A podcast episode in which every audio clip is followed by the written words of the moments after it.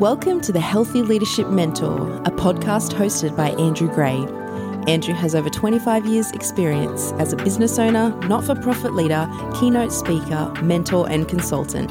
On the show, Andrew talks everything related to leadership, high performance psychology, and inner life health for leaders in the world of business, sport, not for profit, politics, and media.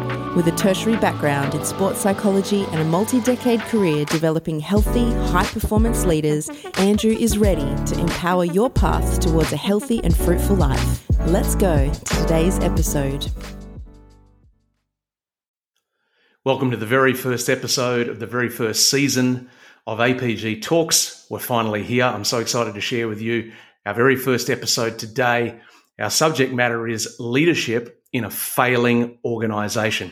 You could also call it why organizations fail. You could call it whatever you like. My title for this session is leadership in a failing organization. Let's talk about the title for a moment. What are we talking about here? We're talking about what is the role that leadership has in an organization that's in decline? How much of a factor is it? How much influence does leadership have on the decline, where an organization goes, and how it can be rescued. That's what we're talking about here in this subject. So, in this season, we're going to have four episodes. I'm going to share with you 12 headline reasons and ways that leadership contributes to an organization that's in decline and potentially headed for failure.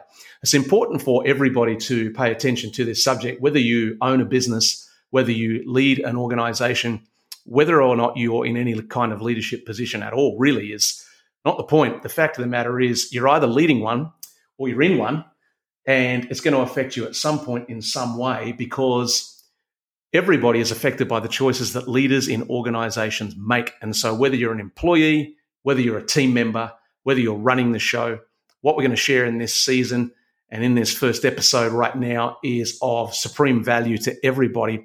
It affects everyone. Now, the timing of failure of organizations is also interesting organizations generally have various starts and they have different growth rates and different lengths and lifespans of how long they last. But there are very different timings of when organizations can begin to hit that point of decline. And the role of leadership is a key indicator in when and how that can take place. And that's what we're looking at in this particular season of the APG Talks podcast. I also want to touch on this important factor of the too late autopsy. Hindsight is a wonderful thing, and the rearview mirror gives us so much wisdom and clarity about what did happen and what we should have changed. But the too late autopsy really just brings regret about the fact that change wasn't bought on and change wasn't instigated. And then everybody is left wondering why did we miss our mark? Why didn't we bring the changes we needed when we first started getting a sign that this organization may actually be in decline and failing. And so, as I mentioned, whether you're a leader, an employee, a team member, whatever role you play in the relationship to leadership, it's really important for you to observe what's going on in the context where you exist. You need to start watching closely, pay attention, grab some lessons, get some learnings, and then as a result, be able to consider your own future. You don't want to be part of a sinking ship. You want to be part of the solution if you can. But sometimes the truth is, there are organisations that, unfortunately, without significant change, uh, they're destined to fail. And that's what we're going to take a look at. And so let's start with three reasons and three ways that leadership can impact the failure of an organisation. And remember, we're talking here about businesses, we're talking schools, we're talking not for profit organisations, sporting organisations, levels of government, you name it. Every context where leadership and teams are involved, these lessons apply for all of us. So let's dive right into these first three reasons in this very first episode, in our very first season, of the ways that leadership can cause failure in an organization. Okay, number one, the first way is very simple but very profound. It's leadership incompetence. In other words, the leader who's responsible for being the captain of the team at that point in time just doesn't have what it takes to do the task.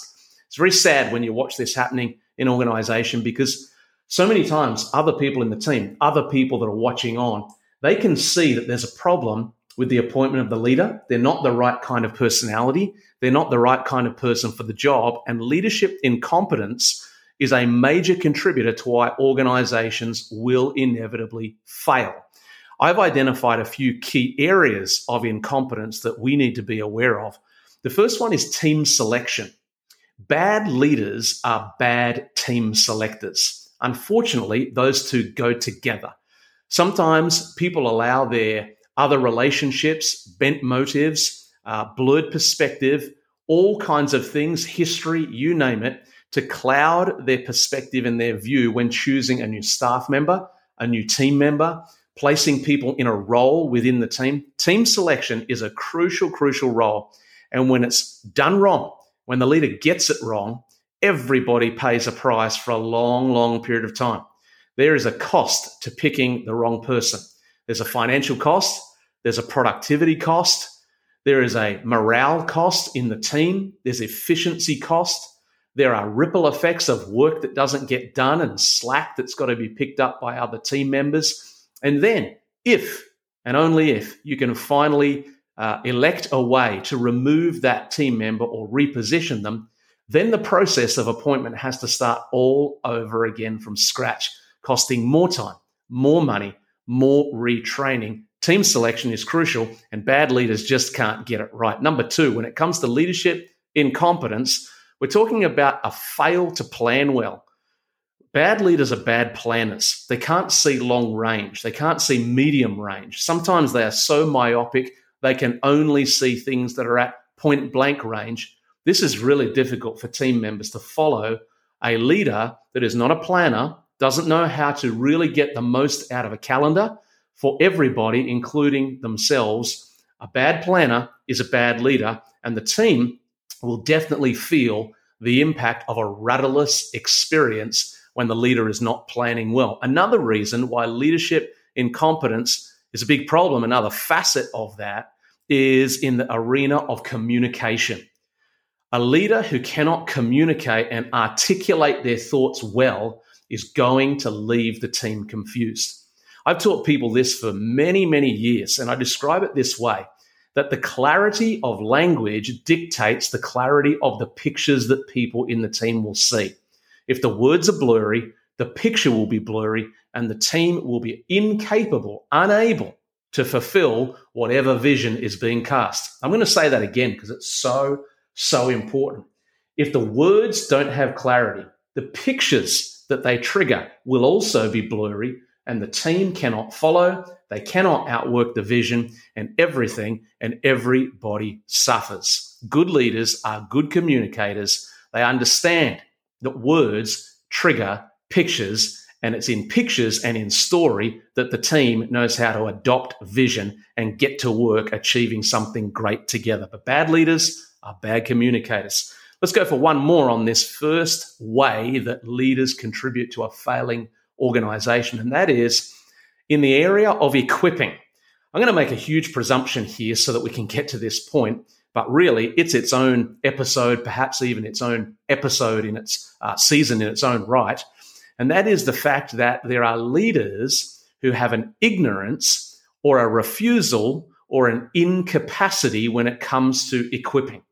When I use that word equipping, it's making the assumption that the leader knows that their major role in the team is to equip the team, to find out what skills and strengths and abilities the team members have, help them to understand it for themselves, put them in a context where they can use their strengths, and then put wind in their sail and set them underway. And then the great leaders stand back and applaud when the team achieves great results that actually got set up for them. However, leadership incompetence really shows itself in the area of equipping or lack of equipping. Some leaders are totally ignorant to the reality that one of their tasks is to equip the team. And the team cannot do all of its own equipping on its own. It needs a leader that knows how to equip and empower.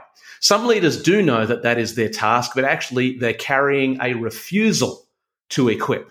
Now, this is more dangerous, and you have to scratch under the surface as to why are they refusing. Often it's their own insecurity. Often it's they don't want the team to become powerful. They want them to stay capped and under the limits where the leader has put them. We're going to touch on that in another reason why organizations fail. The third reason can be incapacity. In other words, They might be aware of the need to equip, they might be willing, but they're just not able. This generally is a retraining issue, and that kind of leader needs someone with great skill, great experience to teach them how. Let's look at the second way that leadership can cause or contribute to failure in an organization. I've called this one season mismatch. In other words, the leader is in the organization in the wrong chapter of the organization's timeline. Organizations, as I said at the top of this episode, have timelines and lifespans. Some organizations will last for two years and they disappear. And we see that happen a lot with small businesses, unfortunately. Some organizations will last for 10 years, 20. The really great ones can last for 50, maybe even longer, perhaps a century. However, what we have to understand is that different phases of an organization's growth require different kind of leaders to be at the head. And the fact of the matter is, most leaders are wired in such a way that their strengths and their abilities are best fitted to a certain season and style of leadership. Let me throw these three words at you that you've no doubt heard before. Those words are catalyst, in other words, someone with the ability to kick things off, a kickstarter. The second word is builder, someone who is able to build on what is kickstarted before them. And the third one is manager. Now, there's a very rare percentage of leaders that have some capacity in all three phases. A lot of leaders are good in two, some leaders are really good in just one. But here's my point if you put a catalyst leader in an organization that's already 60, 70 years old, well structured, well planned, well aligned, the culture is good, the vision's happening, that catalyst style leader has the potential to bring everything unstuck because they cannot help but want to kickstart things. In fact, they get restless and itchy if they don't have the chance to innovate and start over. The reverse is true. If you've got a young organization that really needs that innovation and that energy and that motivation of a catalyst type leader, but you position a manager style leader, that manager, without wanting to do so, is going to grind that thing into the ground with a slow death. They don't mean to, they possibly don't even know they're doing it.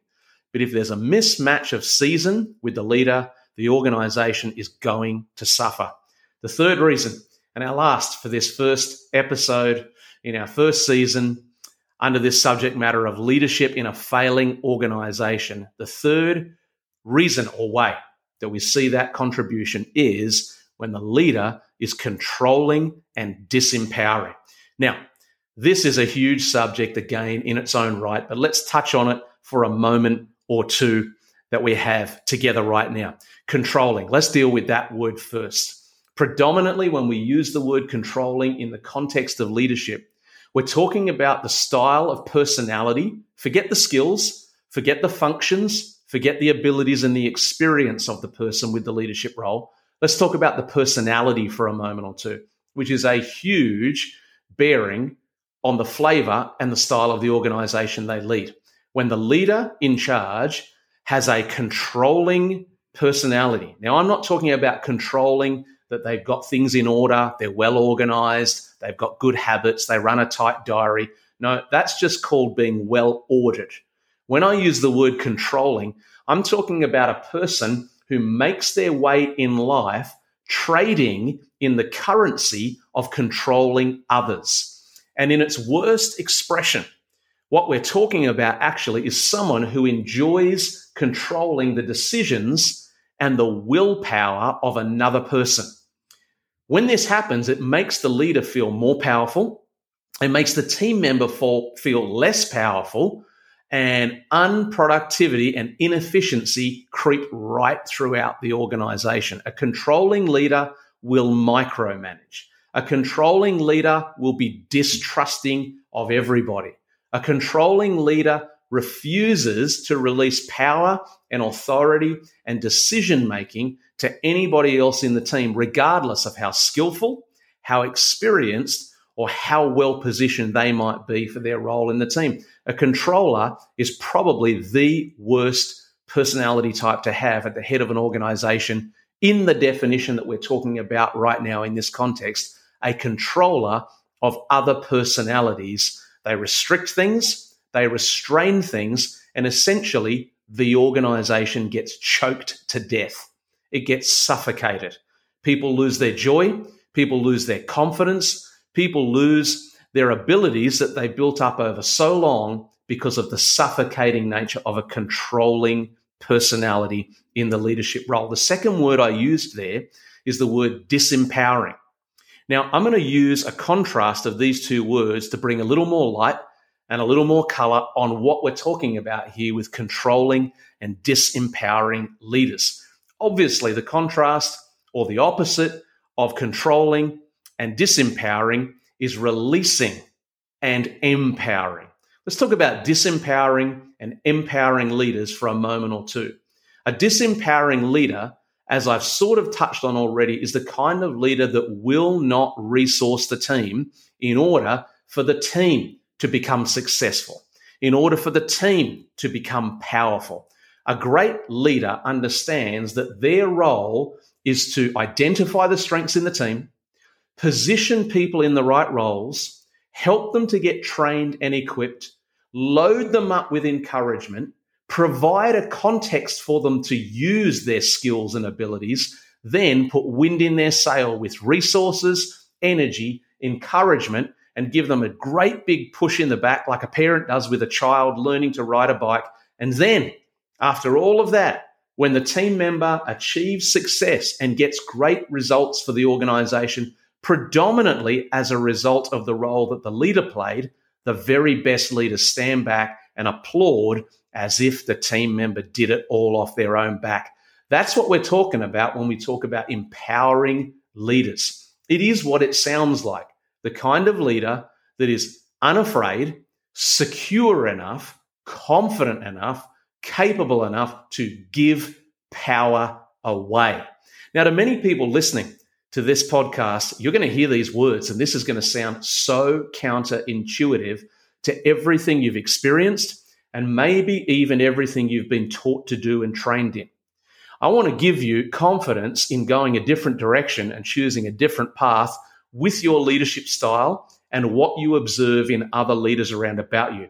I'm certainly not suggesting that you go out and write critiques for the leaders in your world at work and in other community places. But what I am saying is watch, pay attention, find out who are the leaders, observe them in other organiza- organizations, look at them in other businesses, in places in government if you can find them, great sporting administrators, leaders in culture. Find these leaders and observe what makes them different to the controllers and the disempowerers. I am pretty sure you could bank on the fact that what they do best is that they don't seek to control, they seek to release and they seek to empower. Imagine it like this not everybody can be the star at the front of a massive global band or music performance team. It sounds like a great idea, and many of us have dreamed of being the front man or the front lady of an incredible band touring the world. But very few people get to be the star of the show. There's another role in the organization that's not focused on being the star of the show because that role is a person who's off stage, hidden away from the lights. And this person is who we would call the star maker. This is the person who's got the ability with their eye to see that a certain someone has got a certain something and they're going to go out of their way to give them a runway to make sure they can fulfill all of their potential. They're the kind of leaders we want to follow. They're the kind of leaders we should be emulating. They're the kind of leaders we should be aspiring to be, releasing and empowering. So let's draw this first episode to a bit of a summary close and understand what it is we're trying to achieve in this first season of APG talks under our subject of leadership in a failing organization. Over a period of four episodes, we're unpacking 12 different ways in which leaders directly impact the success or the failure of an organization. We're unpacking them for the sake of observance, for learning, to apply them to our own leadership context if we have one, and certainly to observe what's going on in the organizations that we might be part of. And so tonight we've covered three incompetence, leadership incompetence. Just simply, the leader is not capable of the task. Number two, season mismatch. The person might be a great leader in a different chapter in a different organization, but in the current chapter of the current organization, they're the wrong type of leader. And number three, the most sinister of our list in this episode, the leader who is controlling and disempowering. You want to be as far away from that kind of leader as you can possibly manage to the best of your ability and go after that worthy goal of pursuing team membership where leaders and their leaders under them know how to release and empower. When we get into episode two, in about a week's time, we're going to go into three more ways that leaders can contribute to the success or failure of an organization. I'm going to talk about the subject of kings versus fathers. I'm going to talk about the subject of relationally manipulative leaders. And I'm going to talk about the drift to narcissism. I'm so glad you tuned in today, whether you're listening on the podcast or watching on the YouTube channel or picking up some of these clips on the socials. So glad you tuned in. Share it with a friend. We're going to be back again with the next episode. Speak soon. You have been listening to the Healthy Leadership Mentor with Andrew Gray. This episode was proudly sponsored by APG Elite, home of world class mentoring, management, and consulting. Find out how APG Elite can help transform your organization by visiting apgelite.com.au. Or if you would like to subscribe to Andrew's weekly newsletter, you can do that by visiting andrew-gray.ck.page. For all other links, including Instagram and TikTok, see the show notes. Until next episode, thanks for tuning in.